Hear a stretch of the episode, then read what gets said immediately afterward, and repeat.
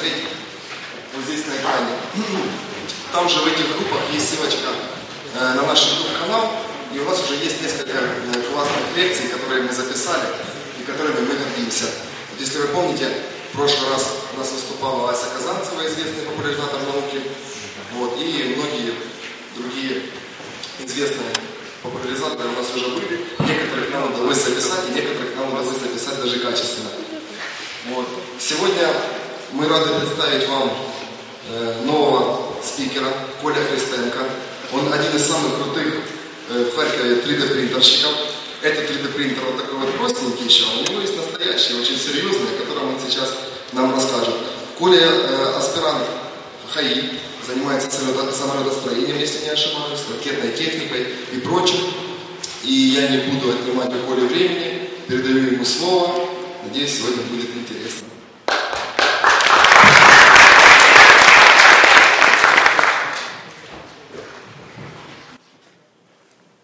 Здравствуйте, меня зовут Коля Христенко, как уже меня представили. Очень рад, что столько много людей пришли, интересуются три дэ-печатью, новыми технологиями. Ну и буду рад вам рассказать о технологиях три дэ-печати, то, что я знаю. Я начал этим заниматься примерно два с половиной года назад. Ну просто я с детства любил заниматься всякими техническими штуками, там авиамоделизмом, что-то конструировать. И потом какое-то довольно длительное время я этим не занимался, просто учился, учился, что-то делал. И потом подумал, надо бы что-нибудь такое сделать руками. И в интернете мне как раз попалась информация о три дэ-принтерах, о том, что как бы... Ну, не просто там информация о три дэ-принтерах, а о том, что можно самому довольно легко собрать свой три дэ-принтер. Я изучил подробно эту информацию, посмотрел, ну, почитал э, на различных сайтах, форумах и так далее. Ну и вот результатом стал вот этот мой первый три дэ-принтер. Я его около полугода собирал и отлаживал. И как раз когда я его собрал, то оказалось, что в Харькове я не один интересуюсь техникой, а много тоже таких энтузиастов-технарей. Я попал в хакерспейс, то есть попал в такие в кругах молодых людей, где интересуются техникой, делают всякие технические штуки. Ну и с тех пор как бы стал больше коммуницировать, делиться своим опытом, у кого-то перенимать, именно не в онлайн, а именно в Харькове, в живом общении. Ну и так, в общем, потихоньку оказалось, что я стал в этом довольно хорошо разбираться, и теперь меня приглашают рассказывать об этом. Итак, начнем, собственно, о технологиях три дэ-печати. В этой лекции я вам хочу рассказать, что такое три дэ-печать, что такое три дэ-принтеры, какими они бывают. Самые различные технологии рассмотрим, конкретно рассмотрим технологию вот эту, также ну, историю появления три дэ-печати. Продемонстрирую вам процесс печати, как это все происходит. Ну и... побеседуем, так сказать, о, о будущем три дэ-печати, возможностях. И начнем с определений. Во-первых, что такое три дэ-печать? Ну, мне было довольно сложно найти четкое определение в интернете, на Википедиях и так далее, потому что технология довольно новая, и, в общем-то, я корректировал это определение под свое видение. И три дэ-печать я определяю как аддитивную технологию создания объемных объектов по компьютерной три дэ-модели путем последовательного наращивания слоев. И тут как бы ключевое слово аддитивная технология. Потому что ну, аддитивная от слова «од» – «добавлять», в противовес субтрактивным технологиям, то есть субтракт – «убирать». И большинство всех технологий, вся как бы история промышленности, производства и создания каких-то вещей основана на субтрактивных технологиях. То есть мы берем какую-то заготовку, металла, камня, глины, дерева и убираем из нее лишнее. И получаем так объект. Аддитивная технология – это наоборот. У нас есть как бы свободная область пространства, ну любая область пространства, в данном случае вот область печати, которая изначально пустая. И добавляется материал. В нее добавляется материал, и таким образом он в нужных местах добавляется, и получается трехмерный объект той формы, которая нам нужна. То есть три дэ-печать не является чем-то там суперновым, каким-то очень хорошим средством, которым можно воссоздать все. Это всего лишь один из видов технологии, новой технологии, которая имеет свои преимущества и также имеет недостатки. Преимуществ, к счастью, очень много, недостатки как бы тоже есть, я о них упомяну. Ну, а дальше, собственно, три дэ, сам три дэ-принтер. Ну, если бы я называл такое устройство, если бы я давал название такому устройству, ну, я бы, наверное, вряд ли назвал его принтером. Там, репликатор, создатель объектов, аддитивный ЧПУ станок, как угодно, но только не принтер, потому что у меня принтер ассоциируется ну, с нанесением изображений на плоскую бумагу. Ну, так как бы исторически сложилось, что дали этому всему название три дэ-принтер. И, кстати, я думаю, что не сразу дали этому название три дэ-принтер.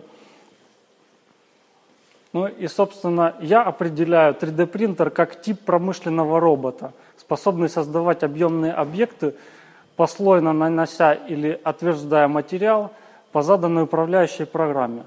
То есть для меня, как, ну, как для технаря, это ЧПУ-станок, у которого вместо, вместо шпинделя с фрезой находится э, экструдер материала. Кстати, ну, очень много аналогий, очень много как бы, деталей электроники позаимствовано из э, ЧПУ производства. И управление им осуществляется аналогично ЧПУ станкам теми же программами.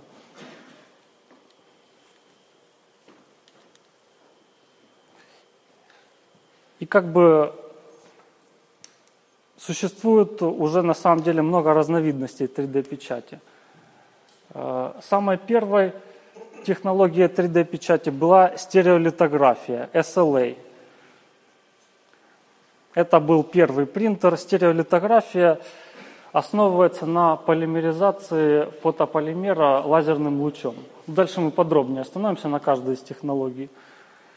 Далее идет технология наплавления термопластичных материалов, Fused Deposition Modeling. То есть это то, что используется в этом принтере, то, что мы увидим, и то, что сейчас получило наибольшее распространение благодаря своей простоте.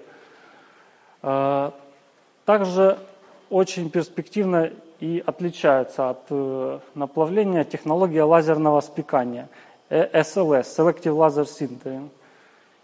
Также различают технологию ламинирования.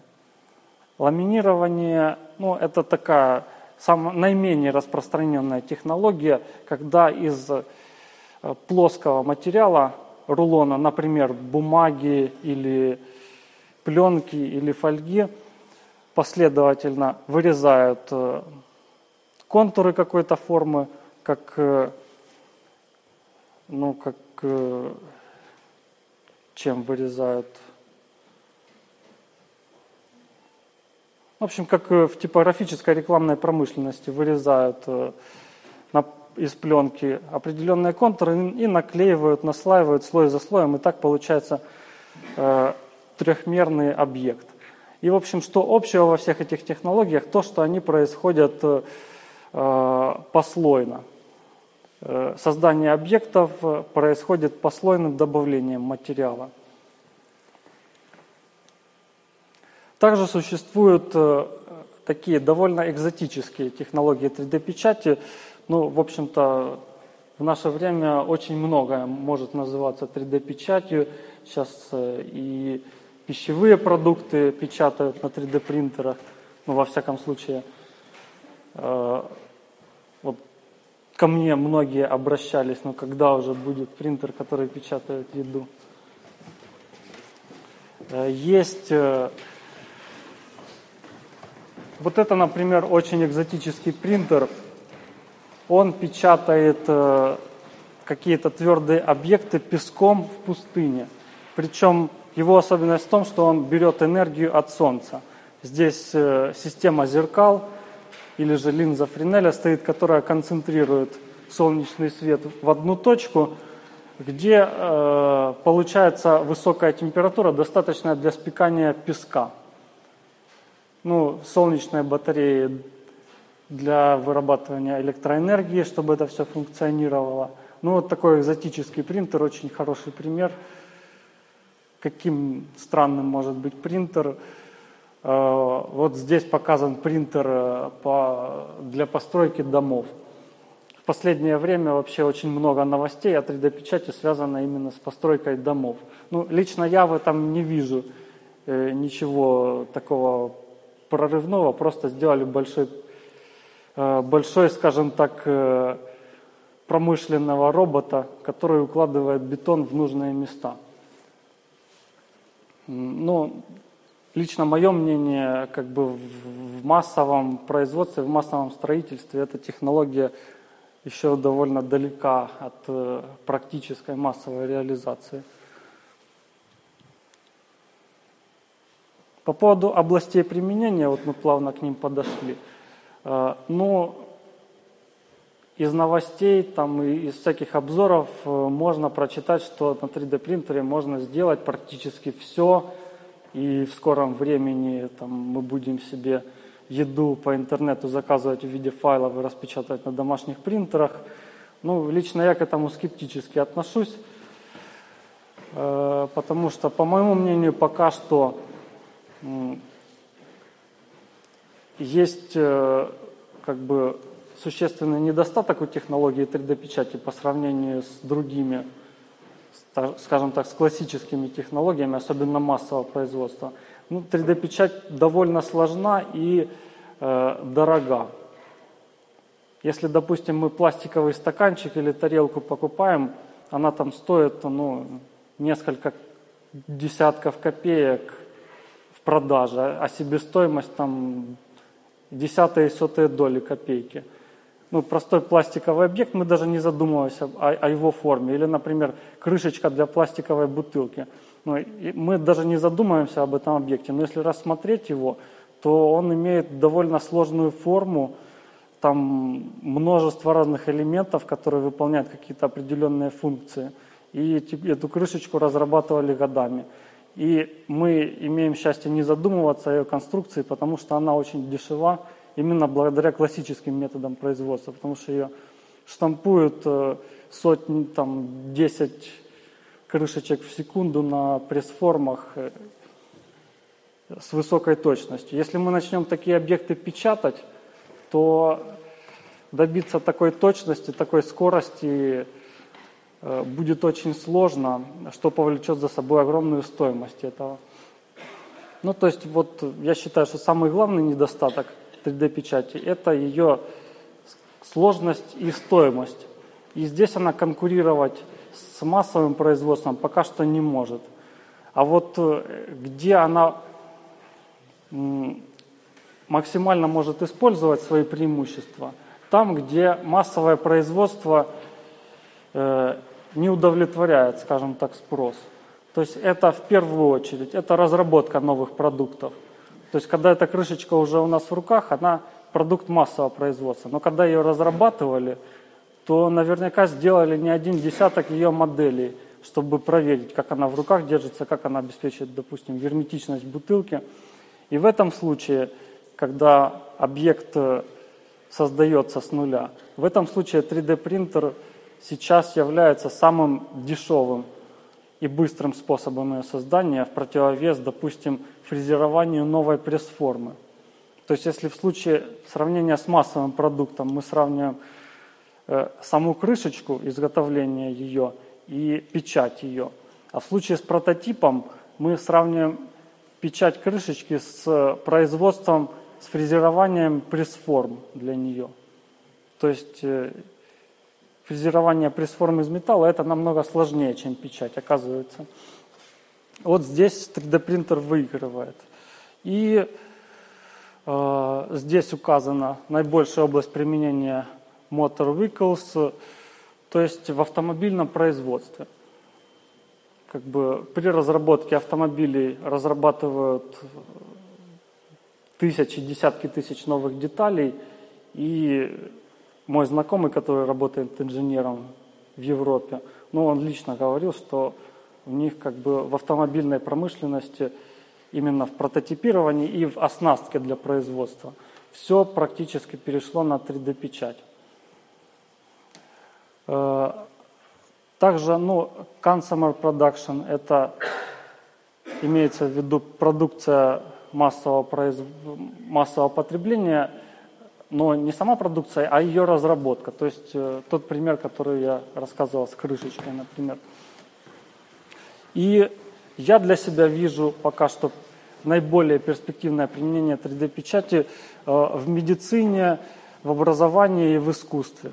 Ну, в медицине это очень хорошо, потому что, например, в стоматологии это уже активно используется, в протезировании используется, потому что как бы все мы похожи, но все мы разные. Если нам понадобится какая-то запасная часть для своего тела, то э, стандартная не подойдет. Нужно именно индивидуальную делать. Ну, дальше еще об этом подробнее остановимся. Но как бы вот в медицине я вижу наибольшее применение на данный момент три дэ-принтеров. Также в искусстве, там, где требуется, ценится именно индивидуальность. В частности, в ювелирной промышленности уже давно, и у нас в Харькове три дэ-принтеры используются. Потому что вот это та сфера, которая требует индивидуальности. И там получается сделать индивидуально три дэ-модель на компьютере и потом ее распечатать на три дэ-принтере получается дешевле, чем старыми методами, когда мастер из воска вырезает эту маленькую, очень хрупкую модель. В образовании, ну, это то, что мы сейчас делаем, печать каких-нибудь, скажем так, методических пособий, где тут на входе видео стоят примеры зубчатых передач, шестеренки. Ну и у меня давно была идея напечатать модели самых различных зубчатых зацеплений. В аэрокосмической области использование очень широкое, ну, потому что это такая область, где много разрабатывается очень сложных и почти что индивидуальных изделий. И, в частности, э, компания SpaceX, например, три дэ-принтеры применяет в производстве, ну, кроме прототипирования, применяют в производстве ракетных двигателей. Э, в частности, это э, детали э, турбокомпрессорных агрегатов, там, где есть турбина, и ее... сделать такое, чтобы она хорошо работала, субтрактивными технологиями не получается, потому что просто в эти сложные формы турбины не подлезет инструмент, фреза, которая удалит материал. А нанести материал можно.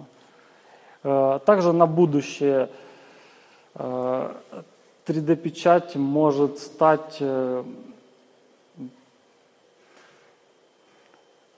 может очень сильно поспособствовать освоению космоса. Например, сейчас разрабатываются многие проекты по созданию э, лунной базы э, без участия человека, скажем так. Туда сначала посылают роботов, которые готовят там все для обитания человека, и уже потом человек прилетает на готовое.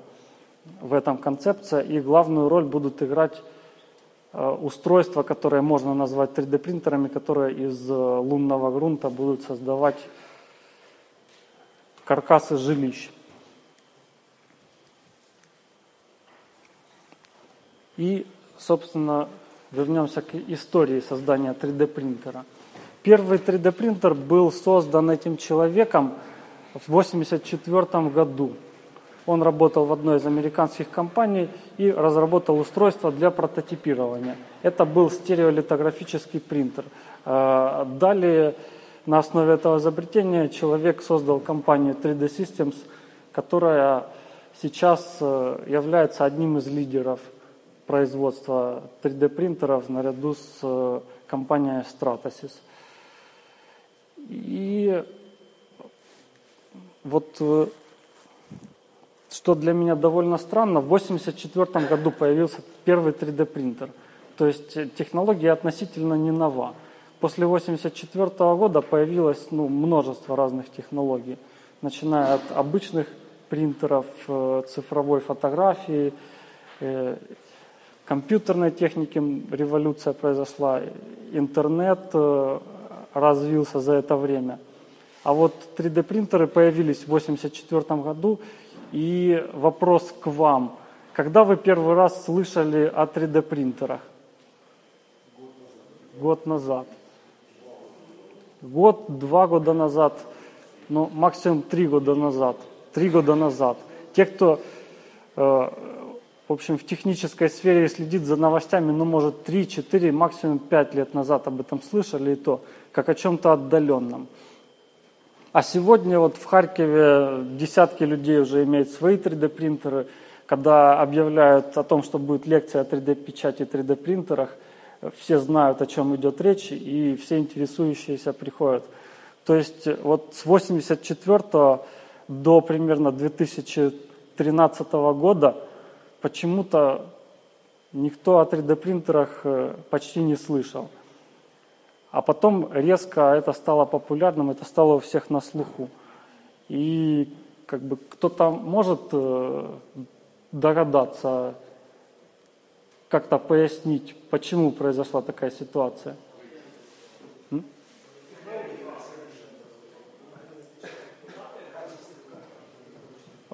Первый три дэ принтер, который в тысяча девятьсот восемьдесят четвёртом году был сделан, он печатает практически с тем же качеством, с которым печатают... Ну, то есть он печатает с лучшим качеством, чем этот.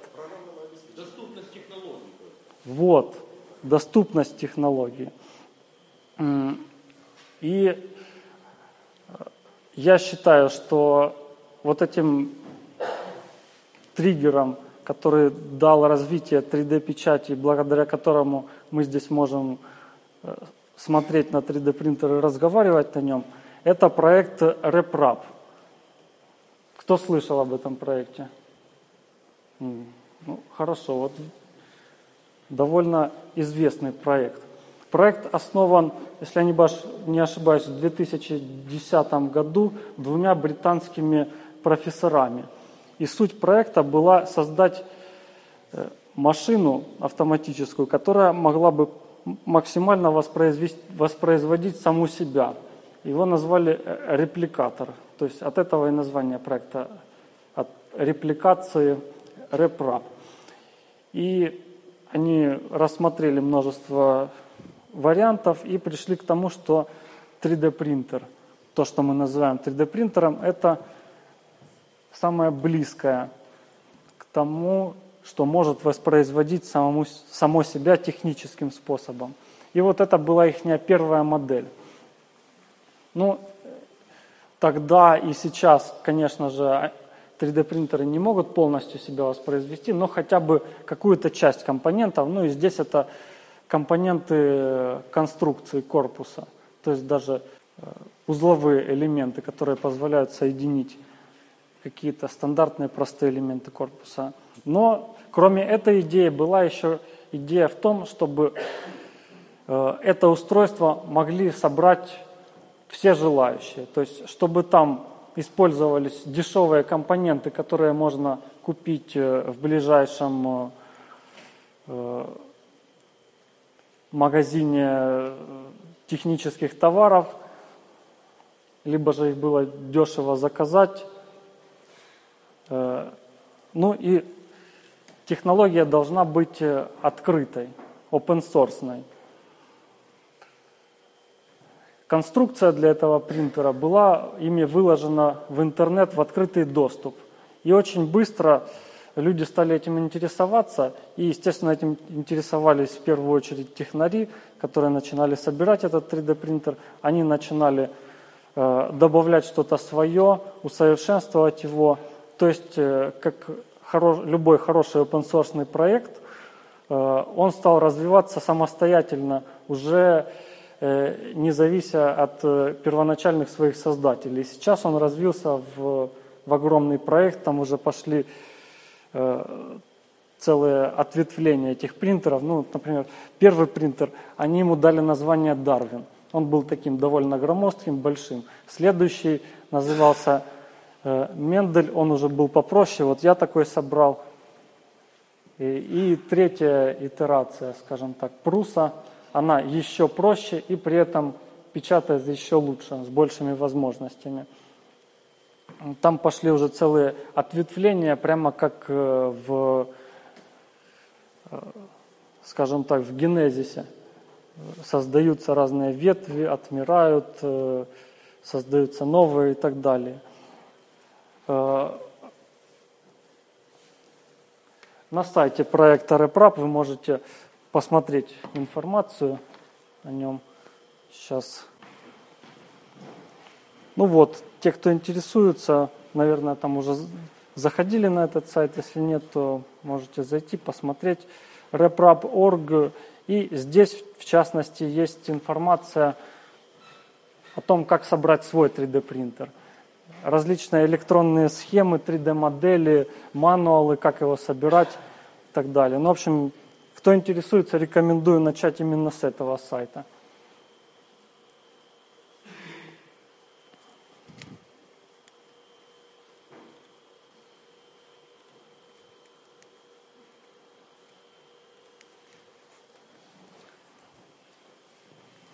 Так, будем двигаться дальше.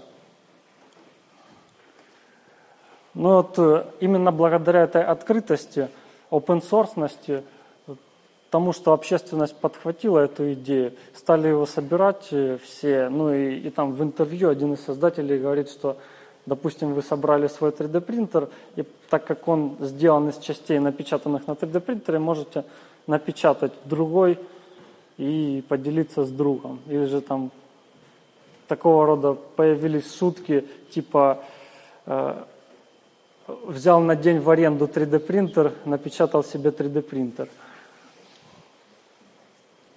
Ну и за короткое время мы видим обзор существующих моделей, созданных три дэ-принтеров, и компании Stratasys, например, три дэ Systems, которые считаются создателями, лидерами производства, лидерами промышленных три дэ-принтеров. Вот такие сегменты они занимают. А проект RepRap занимает фактически четверть, составляет всех существующих три дэ-принтеров. Конечно, эти три дэ-принтеры во многом такие простенькие, э, не способные напечатать какие-то образцы для того, чтобы их использовали в заводском прототипировании, в заводской оснастке, но, тем не менее, благодаря этому мы все знаем о том, что такое три дэ-печать, и, может быть, среди нас будут люди, которые, которым это понравится, они дальше будут развивать эти идеи, и прогресс пойдет с намного большей скоростью. Ну, то есть, здесь наглядно видим, что самым главным в современном информационном, я бы даже сказал, постинформационном обществе является открытость и простота технологии. Но дальше у меня информация э, о детальных, детальная информация о каждой из технологий три дэ-печати, но перед этим я бы вам хотел показать, собственно, сам процесс печати, как это все происходит. Вот у нас есть здесь три дэ-принтер, он уже разогрелся и готов печатать. И что же ему нужно, чтобы печатать? Э, ну, Я скажу так, что для печати нужно три основных компонента. Это информация, материя и энергия. В роли информации у нас существуют три дэ-модели. То есть в определении было сказано, что три дэ-принтер создает объекты по компьютерным три дэ-моделям. И часто это является большой сложностью, то есть для того, чтобы печатать, самого принтера недостаточно, нужна еще и модель. Модели можно получить двумя основными способами. Можно в программах компьютерного моделирования ее создать, либо же э, отсканировать какой-то физический объект, сделать его компьютерную копию. Но часто это... Это все взаимосвязано, то есть модель после сканирования обрабатывается еще дополнительно, в ней что-то добавляется в кад-программе.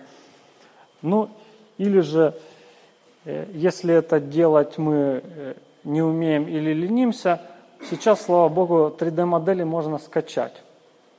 Например, появились сайты, кстати, благодаря проекту RepRap и благодаря распространению три дэ-принтеров в массы, появились сайты, на которых можно просто зайти и скачать три дэ-модели. Даже э, скопилось уже такое количество три дэ-моделей, что можно просто в поиске по названию задавать то, что вы хотите, и э, выдадут, э, то есть поиск выдаст различные варианты. Сайты эти, как правило, тоже э, развиваются, и модели добавляются туда благодаря их пользователям, то есть сами пользователи развивают это все.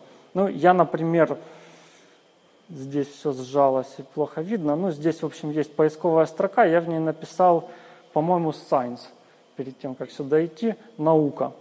И оно мне выдало такие результаты любителей. Вот здесь выкладывают, как бы сразу можно посмотреть, либо же саму компьютерную модель, либо даже результат печати. То есть как напечатали и что из этого получилось. Ну, тут такое... эс тэ эль формат используется. Да-да-да. Ну, сейчас я об этом подробнее чуть расскажу тогда. Ну, собственно, да, вот из этого довольно хаотичного списка я выделил две модельки. Вот такую, например, и такую. Ну, я их уже заранее скачал. И какую бы вы хотели сейчас напечатать? ДНК? ДНК. Хорошо, ДНК. Вот так. Вот уже открыта у меня папка с ДНК-моделями. Вот я, я скачал, было три файла, различные варианты. Формат эс тэ эль. То есть также есть исходник. Что такое формат эс тэ эль? Это, собственно, название формата произошло от стереолитографии, от названия первой технологии три дэ-печати. И формат тоже создавался при участии этого человека, который создал первый три дэ-принтер.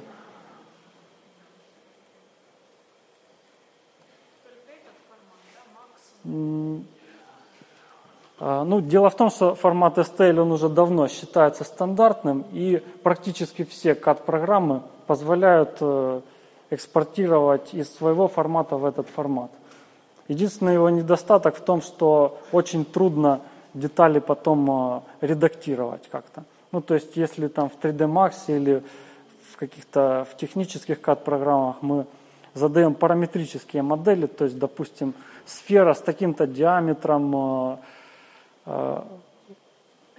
там, профиль, рельсовый профиль вытянутый на метр и так далее. И эти параметры мы можем легко менять, что-то добавить, что-то убрать. А эс тэ эль-модель представляет из себя э, три, сетку из треугольников. Ну, вот эта программа, кстати, open-source, хорошая программа FreeCAD, которая позволяет моделировать и также просматривать модели. Ну, моделировать в ней пока, э, пока она не конкурирует с профессиональными коммерческими три дэ-программами, кад-программами. Но для просмотра, вот среди всех других программ, для того, чтобы посмотреть на модель, я ее нашел самой удобной. Она, во-первых, бесплатная, open-source, во-вторых, она быстро открывается и очень быстро открывает модели практически любой сложности, их легко крутить. Вот можно посмотреть на то, что форма модели аппроксимирована сеткой из треугольников. Но теперь, чтобы редактировать ее, нужно узлы каждого треугольника там выбирать и перемещать. То есть это довольно сложно теперь. Но зато вот именно в таком формате три дэ модели можно дальше обрабатывать для печати. Ну и, как я говорил, особенностью три дэ печати является послойность. И чтобы подготовить модель для печати, используется специальная программа, которая, так сказать, посредник между три дэ моделью и принтером. Называется слайсер, от английского слова slice, слой. И задача слайсера — разбить три дэ модель на слои и в этих слоях создать программу, управляющую программу для движения, для движения частей принтера. Вот у нас здесь есть поле для печати, мы в него добавляем модель.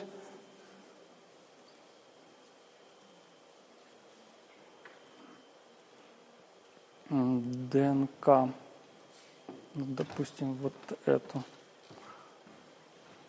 Она довольно быстро добавляется. И здесь можно, во-первых, ее в поле печати подвигать и отмасштабировать. Но здесь мы видим, размер ее будет... Высота сто миллиметров, но так как все-таки три дэ принтер печатает не так быстро, мы ее немножко уменьшим. Можно легко отмасштабировать, допустим, в два раза. По линейному размеру мы ее уменьшим. Она будет такой. пятьдесят миллиметров в высоту. Ну, даже еще чуть-чуть уменьшим. Пусть она будет тридцать миллиметров в высоту. Дальше есть множество настроек, потому что, ну, особенности печати, толщина слоя, коэффициент заполнения. То есть, как правило, модели печатаются э, пористыми. И это является большим преимуществом такой технологии, потому что, например, вот, ну, это пример незакончившейся печати, зато очень хорошо видно внутреннюю структуру с сотовым заполнением. Ну и это должна быть в итоге оболочка, полностью замкнутая, заполненная сотами. Субтрактивными технологиями такое создать практически невозможно. А вот три дэ печатью получается легкое и прочное, материал экономится, и, в общем, это большое преимущество. То есть здесь мы выбираем тип пластика, выбираем ПЛА пластик, другие настройки, например, поддержки уберем, коэффициент заполнения пять процентов, ну сделаем его пятнадцать процентов. В общем, ввели настройки, и можно генерировать код.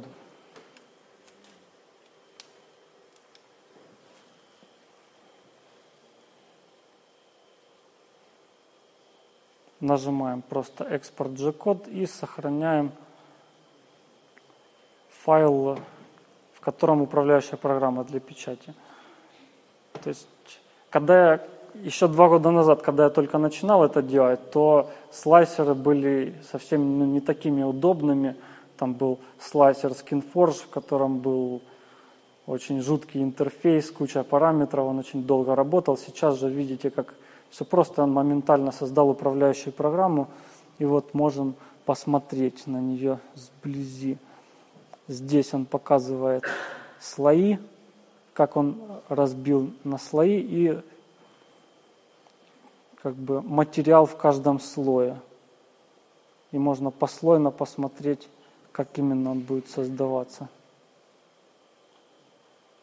А вот эта программа слайсер, она платная или бесплатная? знаете, я даже платных слайсеров не встречал. Они либо бесплатные, либо идут вместе с промышленным принтером.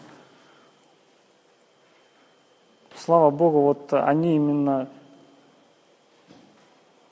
фриверные, опенсорсные, бесплатные. То есть тут с программами все хорошо. И нет, красного цвета это внутренние слои, зеленого цвета это, скажем так, технологические вспомогательные слои. Но здесь это только э, ободок, скажем так, чтобы прочистить сопло перед печатью. Ну и по-хорошему здесь нужны слои поддержки. Но я их пока не делал, чтобы не усложнять. Дальше потом... Красное – это внутренние слои, желтое – это внешние слои. Ну, это такое условное разделение. Если бы модель была чуть побольше, мы бы могли увидеть, что здесь сотовое заполнение. В настройках у меня задана двухслойная оболочка. То есть вот два слоя, а дальше заполнение. Но так как, так как размер детали не позволяет ее заполнить, уже некуда там сотовое заполнение делать, поэтому там просто... немножко вспомогательного материала добавляется. Ну и также покажу, что из себя представляет эта управляющая программа.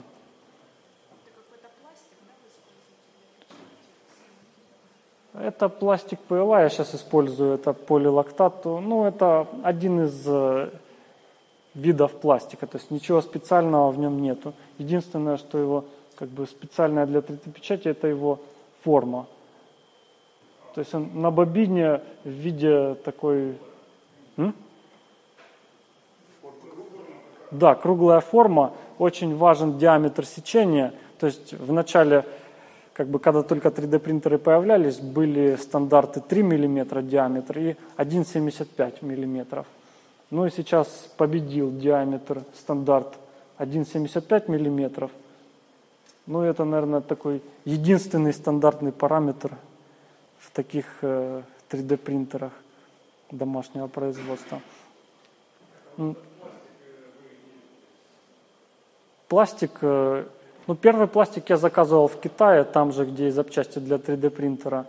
Сейчас этот пластик легко можно заказать в Украине, и даже украинская фирма его производит.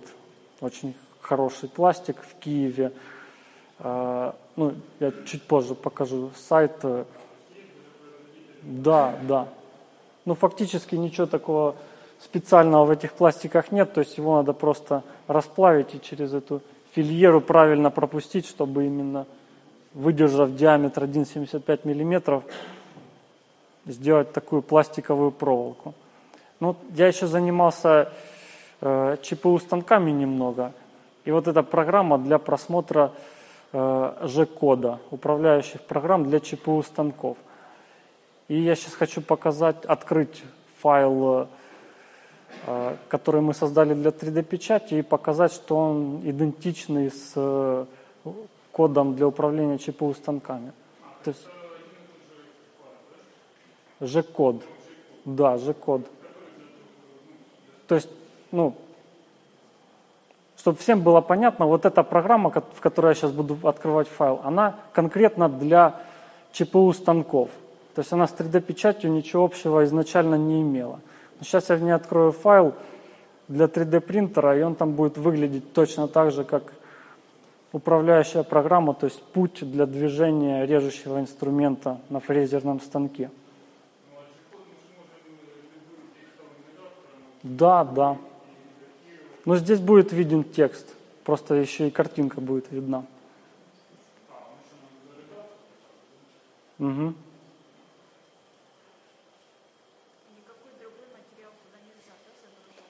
Есть много видов пластика. То есть самое распространенное это А Б С. Вот здесь его бобина лежит, но можете потом подойти посмотреть. И П Л А, это самое распространенное. Сейчас появляются множество других видов. ПЭТ, поликарбонат, эластан и так далее.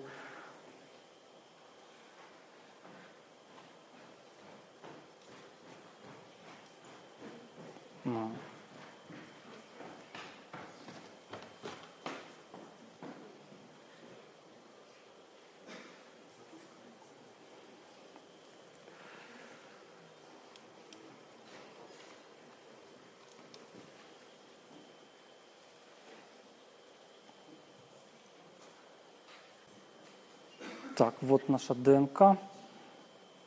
Вот ее текст. Здесь видны команды. Ну, кто знает, кто знаком с этим. То есть вот команды джи один, команда для движения. И дальше координаты. X, Y. Координата Z меняется редко, потому что это слой.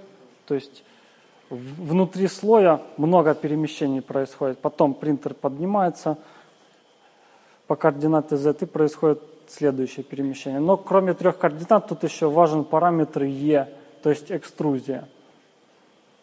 То есть как бы четыре степени свободы имеет этот э, промышленный робот, скажем так. Три координаты и также сколько материала наносить и, и наносить ли его вообще в данном месте. Ну и вот визуализация пути.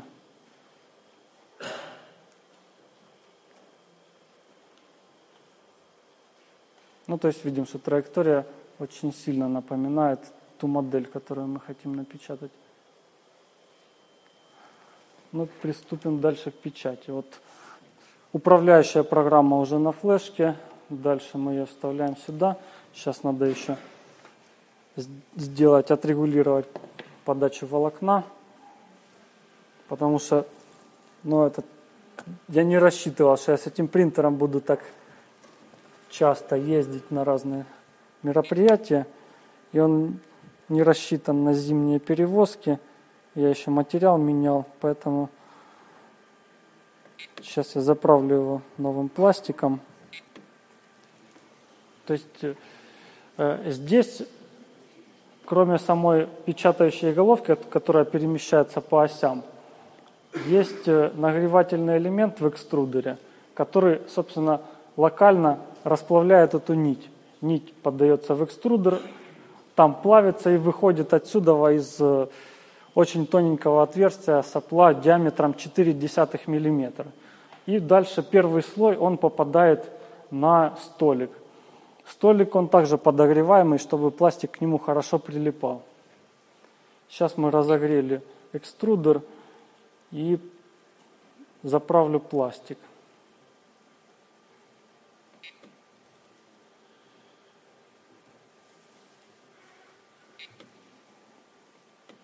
Для этого я просто в ручном режиме э, захожу в управление подачей пластика, и вот я могу ручкой управлять движением подачи экструдера.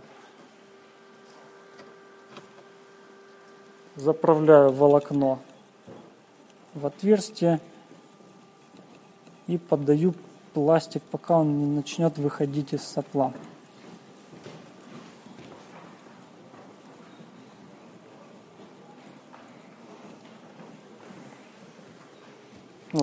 Начали выходить остатки старого пластика, такой тоненькой струйка, которая, кстати, она расплавленная, но выходя, она сразу же э, затвердевает, охлаждается и затвердевает. Температура плавления сейчас выставлена чуть больше двухсот градусов. Ну, видите, что не прикасаясь к самому нагревательному элементу, этот пластик, вышедший, я свободно руками беру, потому что он уже остывает. Он вытягивается в такую тоненькую ниточку. Собственно, пластик заправили. Теперь просто выбираем управляющую программу.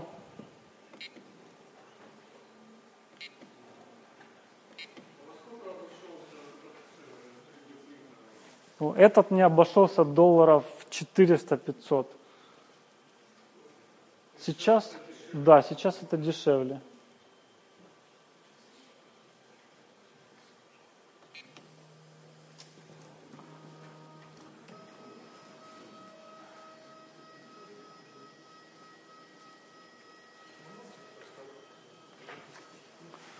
Первое, что делает принтер, он сначала разогревается, но так как я заранее ему задал высокую температуру, он уже разогрет. И вот второе, что он сделал, он нашел нулевую позицию, то есть по каждой из осей последовательно дошел до нулевой позиции и дальше ждет, пока температура э, будет нужна. Ну, в этом случае ему нужно охладиться даже.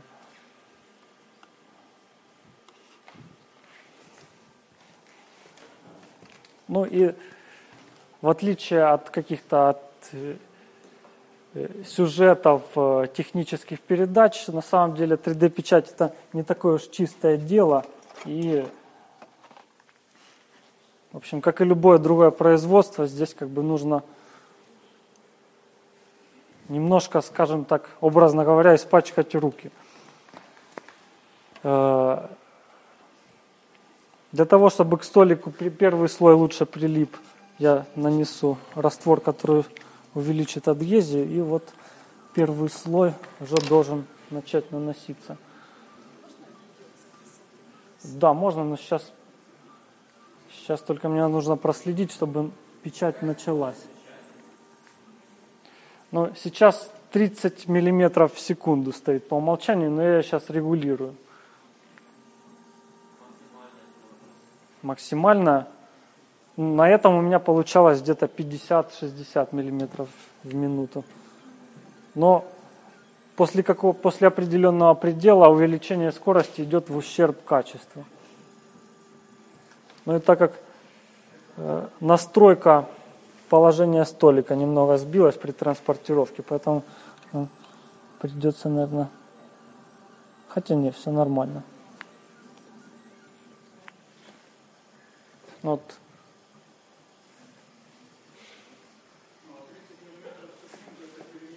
Да, это перемещение. Перемещение оси. Угу. Ну и в процессе печати он, собственно, рисует линию толщиной в шестнадцать сотых миллиметра, шириной ноль целых четыре десятых миллиметра, и эта линия заполняет пространство в, в слое. Высота слоя, ну, здесь шестнадцать сотых. Да. Ну, общепринятая высота слоя на таких принтерах э, от, от одной десятой до четырёх десятых миллиметра.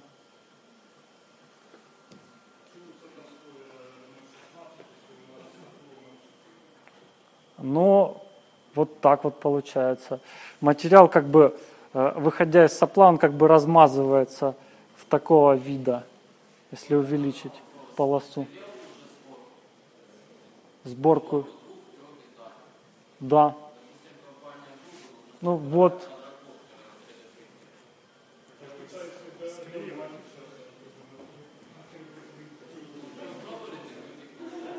Сборка в смысле печать за одну операцию механизма. Ну вот, вот. Зубчатая передача. М? Да.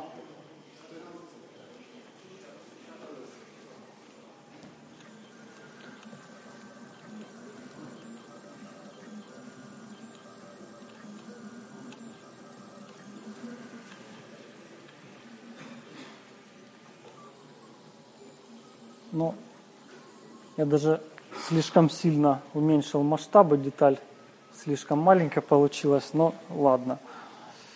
В общем, основная особенность, которая ограничивает три дэ-печать, это то, что слои должны наноситься на какой-то материал, на какую-то подложку. То есть первый слой должен быть нанесен на столик, а последующие слои на предыдущие.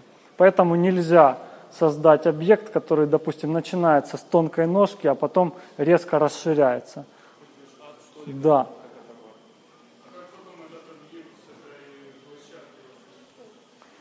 После охлаждения площадки объект легко от нее снимается. Он прилипает тогда, когда нужно, когда это нужно, то есть в самом процессе печати. Когда столик нагрет, и он очень хорошо прилипает. И большие детали, ну, я несколько раз это, эту стеклянную подложку ломал, когда неправильно отдирал. А когда она охлаждается, то объект сам отслаивается от нее. Что-что?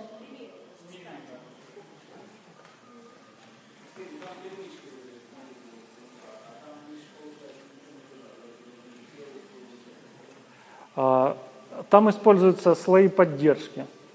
То есть это программа, в которой я создавал саму, она создается по возможности так, чтобы ее можно было легко отделить. В большинстве случаев она, ну то есть это та же пластмасса, только она очень слабо прикреплена к самой модели, ее можно легко руками отделить. За счет того, что там э, сама геометрия такая, что она выходит в точку при касании с э, деталью, которая нам нужна, и там касание в очень маленькой точке и слабое соединение между поддержкой и деталью. Угу. Ну, давайте я тогда попробую сгенерировать поддержку для этой детали, и вы увидите. Либо же используется поддержка из другого материала, например, из растворимого пластика. Есть пластик ПВА, ну все знают клей ПВА, и то, что он водой растворяется. Вот есть такой же тип пластика, который можно растворить водой. Есть пластик, который растворяется органическими растворителями, которые не растворяют основной пластик. Послойно в каждом слое, ну, наращивается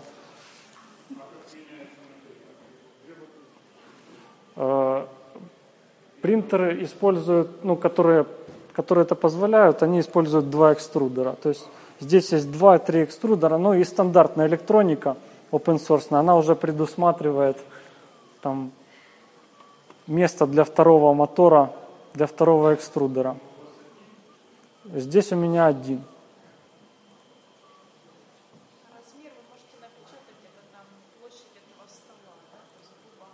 Да.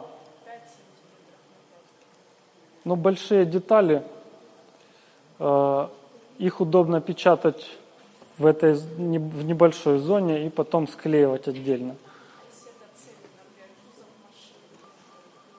Но для этого специализированный принтер есть, но э, с увеличением размера принтера воз, проблемы все возрастают в кубе, потому что ну, кроме, собственно, самих размеров печатной зоны, есть еще э, всяческие температурные особенности, усадка материала и так далее, жесткость осей, точность позиционирования. И при увеличении размеров принтера падает точность позиционирования, и усадка становится такой существенной, что э, детали сильно коробит, когда они большой формы и плотно заполненные. Вот, например, эта печать, в частности, не удалась из-за такого, из-за усадки, из-за того, что она как бы, э, изменяя форму под действием из-за охлаждения, она даже сломала подложку и потом сама отвалилась.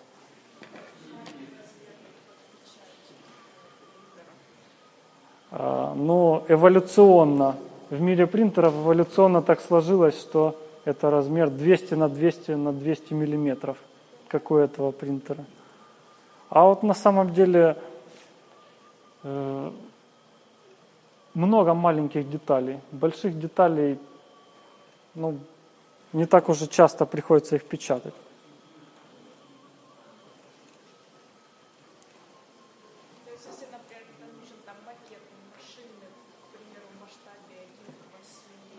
Макет машины один к восьми, но это вполне реально. Это получится ее длина полметра где-то из шести, восьми, двенадцати частей вполне можно сделать. Да, да.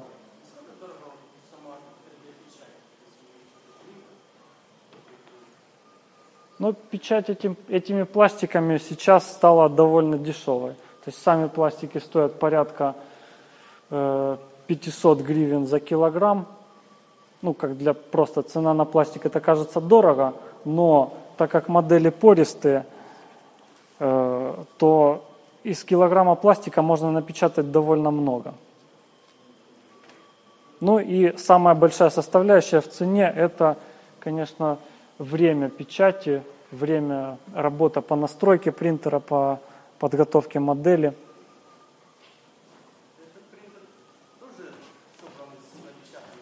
М? Из каких? Частично да. Вот здесь все белые пластиковые детали напечатаны на три дэ принтере. Но так как это был мой первый три дэ принтер, и у знакомых три дэ принтера не было, то мне пришлось их заказывать на eBay из, у человека из Словении. Потом для следующих своих принтеров я печатал уже на нем. И, и для многих своих знакомых и друзей тоже напечатал детали для принтеров именно на этом принтере. А, ну, скажем так, у меня после сборки этого у меня появилась идея переработать конструкцию очень детально. И я до сих пор этим занимаюсь. То есть у меня несколько принтеров стоят на разных стадиях готовности. Один из них даже уже печатал, но пока что они не полностью готовы.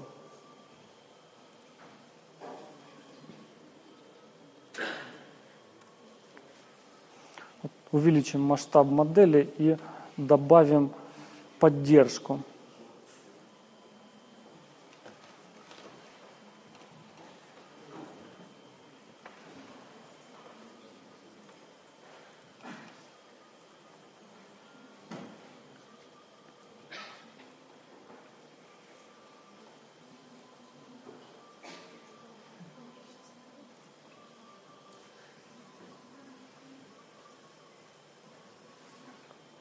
Очень важно при печати, чтобы первый слой хорошо напечатался.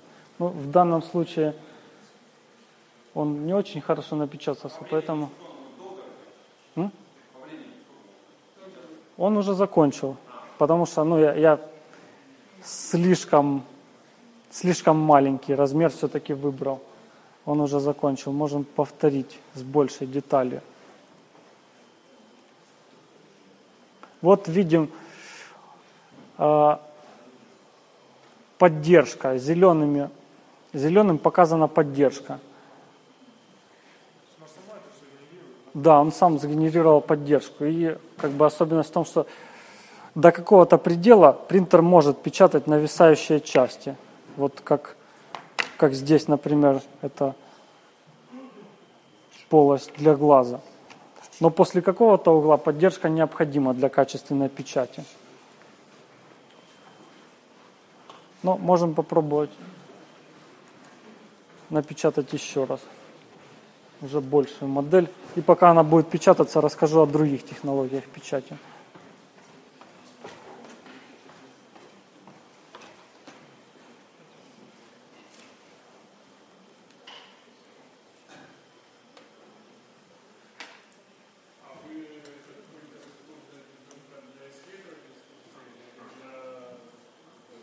Для, для самых различных целей, в том числе и коммерческих. Да.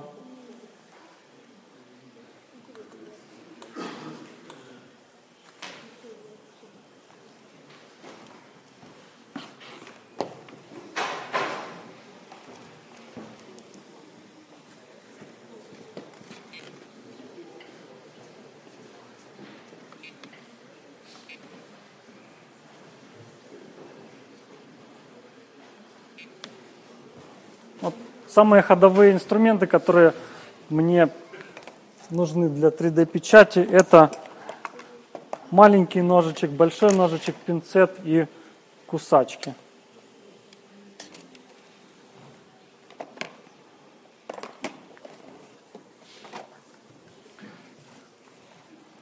Ну, в общем-то, многие, зная о технологиях три дэ печати из различных там рекламных роликов, они представляют себе это как что-то очень современное, очень хорошее, очень качественное.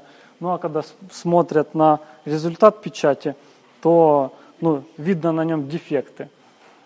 Ну, как бы это, это можно, конечно, списать на то, что принтер там самодельный, на кухне он был сделан, и сейчас на кухне стоит, печатает. Но вот я посмотрел видео передовых компаний по три дэ печати. Ну, может быть, не самое свежее видео.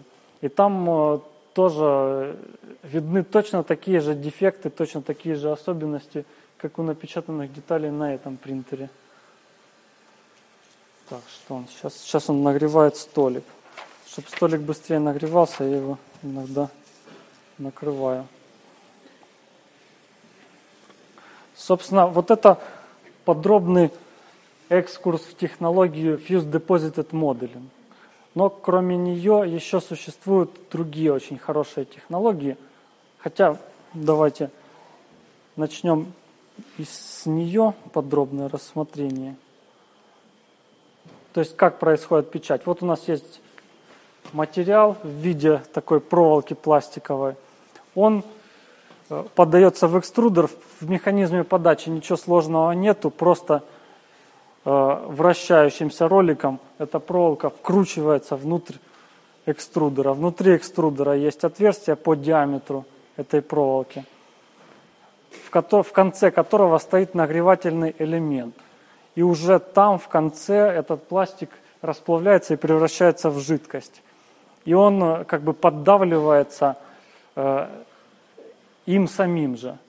Пока он твердый, он идет твердым, потом он плавится, и твердая его часть поддавливает жидкую часть, и за счет этого давления жидкий пластик выходит из тоненького сопла. Выходит и сразу же наносится, остывает и практически моментально становится уже таким достаточно твердым, чтобы самого себя нести. Ну и понятно, столик, оси двигаются, это все в движении, может включаться вентилятор для того, чтобы быстрее этот пластик охлаждать, чтобы он никуда там не сдвигался, не падал. Ну, здесь, я думаю, все понятно. Если непонятно, вы потом еще подойдете, посмотрите, поспрашиваете. Дальше самая первая и одна из самых лучших технологий – это стереолитография. Технология стереолитографии – одна из самых первых и самых лучших. Здесь схематично показано. У меня уже тоже появился такой принтер, но я его сюда пока не смог привести. Вот что здесь показано. Здесь показана зона печати. Она из себя представляет емкость с фотополимерной жидкостью. То есть это с эпоксидной смолой, я думаю, все знакомы. То есть это такой жидкий полимер, который при определенных условиях, при добавлении отвердителя, он становится твердым. Здесь фотополимер отвердится при облучении его ультрафиолетовым лучом. Ну, у стоматолога, наверное, все ставили фотополимерные пломбы, когда он после нанесения материала их засвечивал ультрафиолетовой лампой. Здесь примерно то же самое происходит, только материал очень жидкий, его много, и этот луч, как правило, лазерный луч ультрафиолетовый, он сконцентрированный, и он проходит тоже в каждом слое, этот луч проходит путь по жидкому материалу, материал сразу же становится твердым, дальше либо подложка вниз уезжает, либо там вверх, разные варианты есть, то есть полимеризуется в жидкости. За счет того, что систему эта вся большая часть механических систем заменена на оптику, за счет этого получается большая скорость печати и большая точность, на порядок большая точность. Вот здесь у меня есть детали, напечатанные на фотополимерном принтере. Вот самая, наверное, немногие увидят, самая маленькая копия самого большого в мире самолета Мрии. Ну, она довольно детально, потом посмотрите. И из материала для ювелиров напечатанные модели колец. Ну, то есть точность позволяет ювелирные изделия делать. Так, тут у нас происходит разогрев.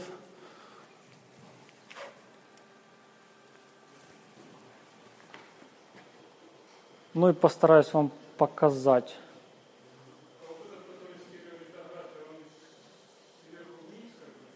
Есть два варианта. Есть вариант, когда э, лазер облучает поверхность жидкости, а в, ван, в ванной уровень жидкости постоянно поднимается. Есть вариант, когда э, столик, на котором печатается деталь, она печатается вверх ногами, опущенная вниз, первый слой, она опущена практически впритык к днищу.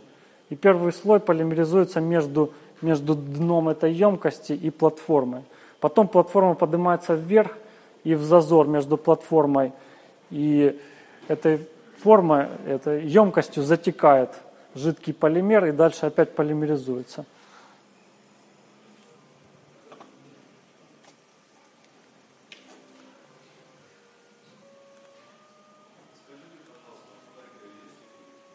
Ну, да, они есть, у меня есть. Я думаю, что где-то еще тоже есть. Ну, то есть, ювелиры давно им пользуются, харьковские ювелиры тоже. Область применения э, – ювелирная промышленность, медицина, стоматологи, очень многие э, изделия печатают на, на стереолитографических принтерах. Ну и прототипирование тоже. То есть все тоже, где применяется этот принтер, плюс те области, где требуется более высокая точность. Так, я вам хотел...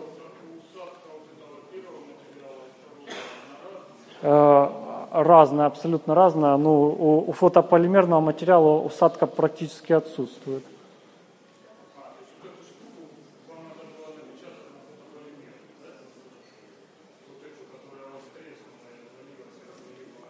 А, ну, по-хорошему, да, но дело в том, что стоимость фотополимера на два порядка где-то больше, чем стоимость обычного пластика. Ну, сто пятьдесят долларов стоит килограмм фотополимера. Ну, то есть получается, ну, где-то на порядок, если быть точнее.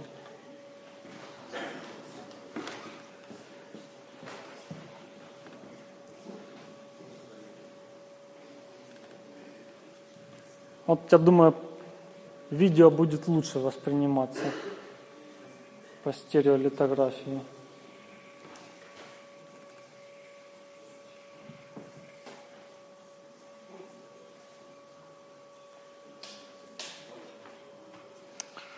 Вот здесь вы можете видеть такой довольно классический старый способ, применяемый в такой в серьезной промышленности. Это, ну вот это есть жидкий полимер, который облучается ультрафиолетовым лазером. В данном случае, ну вот эта каретка, она выравнивает его поверхность, чтобы ускорить процесс.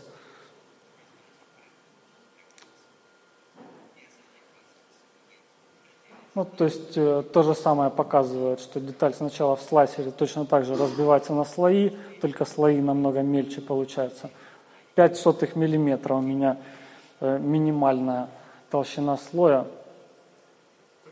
Нет, даже ноль целых двадцать пять сотых. ноль целых двадцать пять сотых. Ну, у меня, скажем так, бытовой принтер. Ну, начинают уже появляться бытовые, но они все равно намного дороже, чем эти. Ну, тоже где-то на порядок, может, чуть меньше. Ну, вот, как бы, лазерный луч по, по двум осям упра- управляется и облучает в нужных местах. Ну, и здесь, в общем, подробно показан этот процесс, анимация. Облучает зону, дальше уровень жидкости поднимается, и его еще каретка дополнительно выравнивает. Но в моем принтере жидкость сама подтекает под модель вниз.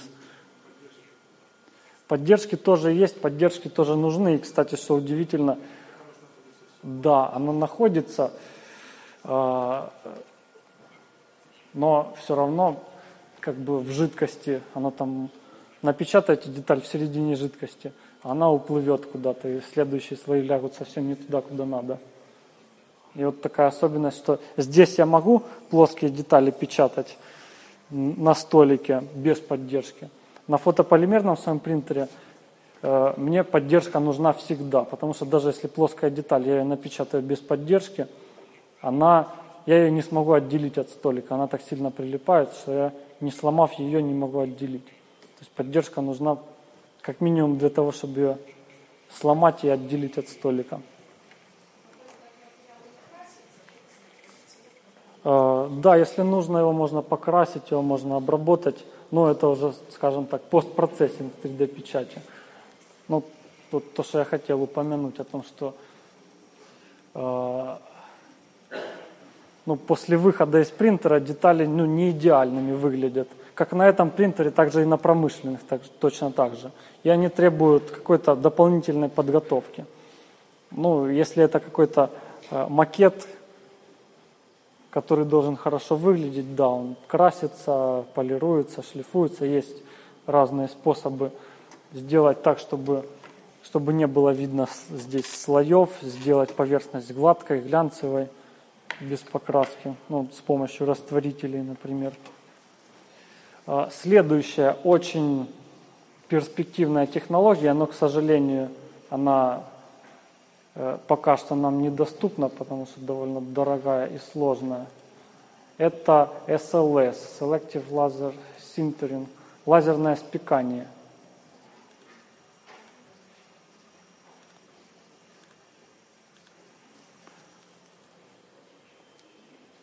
Ну, это пример изделия, хотя вы сможете пример увидеть и здесь. Лазерное спекание. Принцип очень похожий на стереолитографию, на то, что вы видели раньше, только вместо жидкости используется порошок. Как правило, это металлический порошок. То есть технология порошковой металлургии, она довольно давно была придумана, но только сейчас стали э, локально этот материал отверждать с помощью мощного лазера, ну, по тем же принципам, только если в эс эл а лазер, он только инициировал химическую реакцию, и он не должен быть большой мощности, то есть относительно маленькая мощность требуется, там в милливаттах измеряется, то для лазерного спекания, естественно, мощность нужна намного большая, чтобы расплавить порошок и его запечь. Поэтому из-за того, что нужны лазеры большой мощности, которых нету в открытом доступе, которые стоят очень дорого, вот пока что эти принтеры нам недоступны. Ну, это примеры того, что можно делать лазерным спеканием. Очень перспективно. Все давно хотят печатать металлом. Ну, наверное, почти все, кто слышал о три дэ-печати, те слышали об истории пистолета, напечатанного на три дэ-принтере. Ну, меня эта тема не сильно интересует, потому что пистолет можно, если захотите, из чего угодно сделать. Тут э, э, суть не в три дэ-принтере, но, тем не менее, вот э, у принтеров, печатающих металлом, есть намного больше возможностей в этом плане.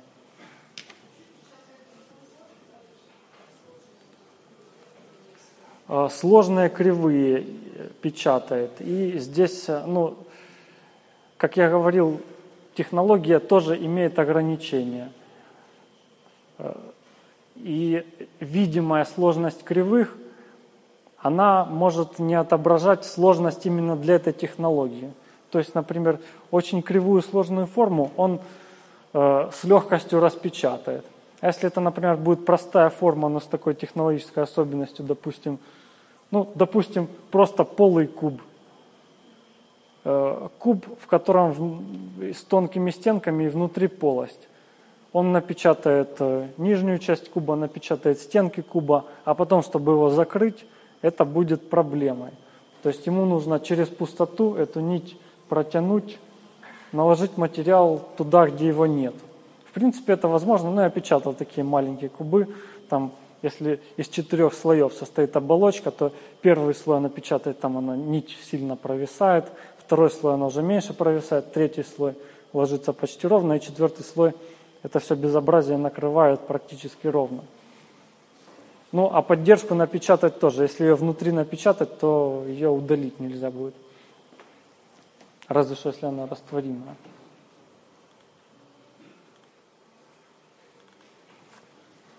Вот пример э, лазерного спекания. Такой короткий, очень наглядный.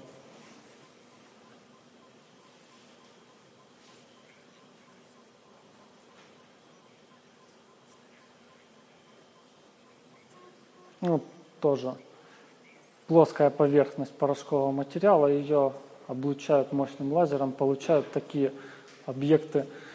Видите, что объекты как бы шероховаты, но они не идеальны.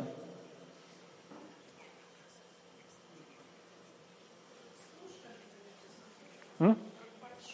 Порошок, ну, это далеко не стружка, но мелкий порошок. Да, вот для этой технологии поддержка не нужна, потому что печатающая, печатаемая деталь находится в, собственно, в, в, в материале. Порошки бывают разными, даже пластиковые порошки очень распространены.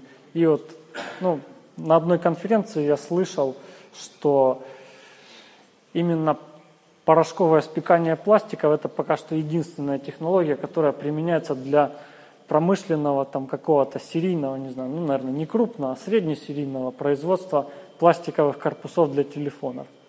То есть уже все-таки в некоторых областях доходит до того, что... Э, так, здесь я хочу остановиться. Ну, да, ну тут осталось еще ламинирование.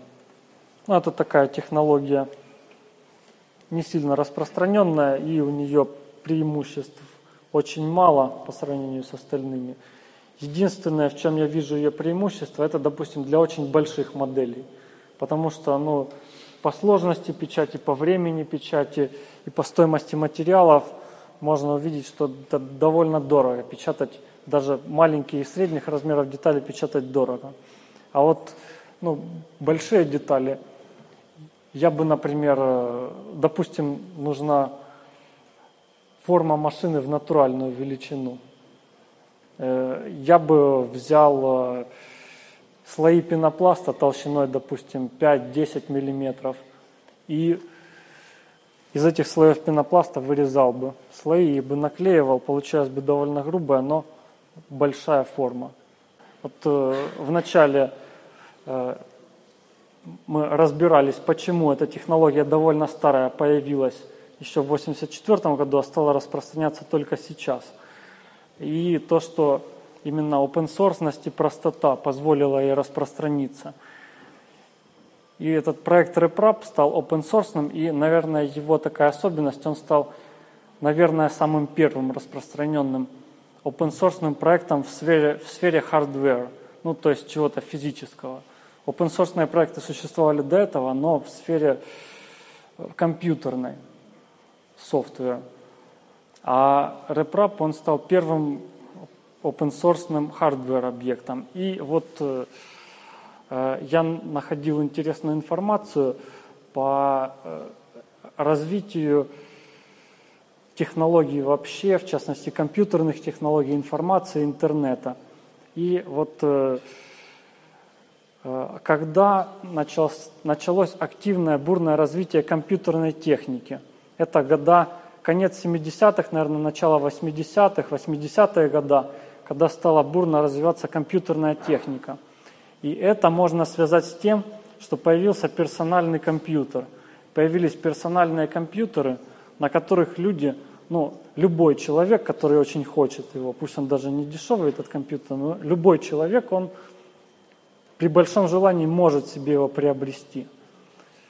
И дальше с развитием интернета и развитием э, софта пошла как бы следующая революция. То есть сейчас э, сначала компьютеры стали доступными, и через, где-то через десяток лет, вот в восьмидесятых годах они стали доступными, потом интернет к этому подключился, и где-то с середины девяностых, с двухтысячных началась революция в программном обеспечении.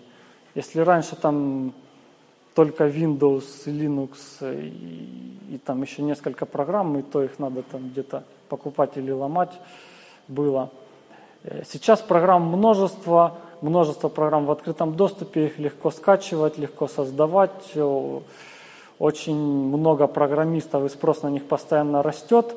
И я связываю это именно с тем, что компьютер является универсальным инструментом для создания программного обеспечения, универсальный инструмент, который доступен всем. Кто хочет заниматься комп... э, софтом, компьютерами, просто берет компьютер, он ему доступен, он на нем программирует и делает то, что он хочет. И три дэ-принтер в этом плане является тем универсальным инструментом, который может себе позволить почти каждый, э, который будет продвигать новые достижения, новые технологии уже в хардверной сфере, то есть в сфере реальных объектов.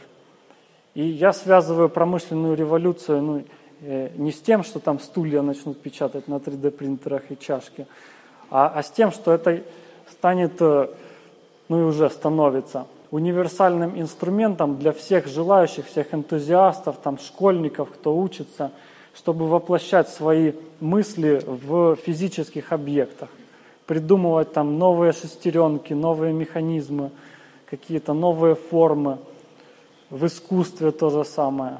Ну вот на этом я бы хотел закончить. Дальше вопросы.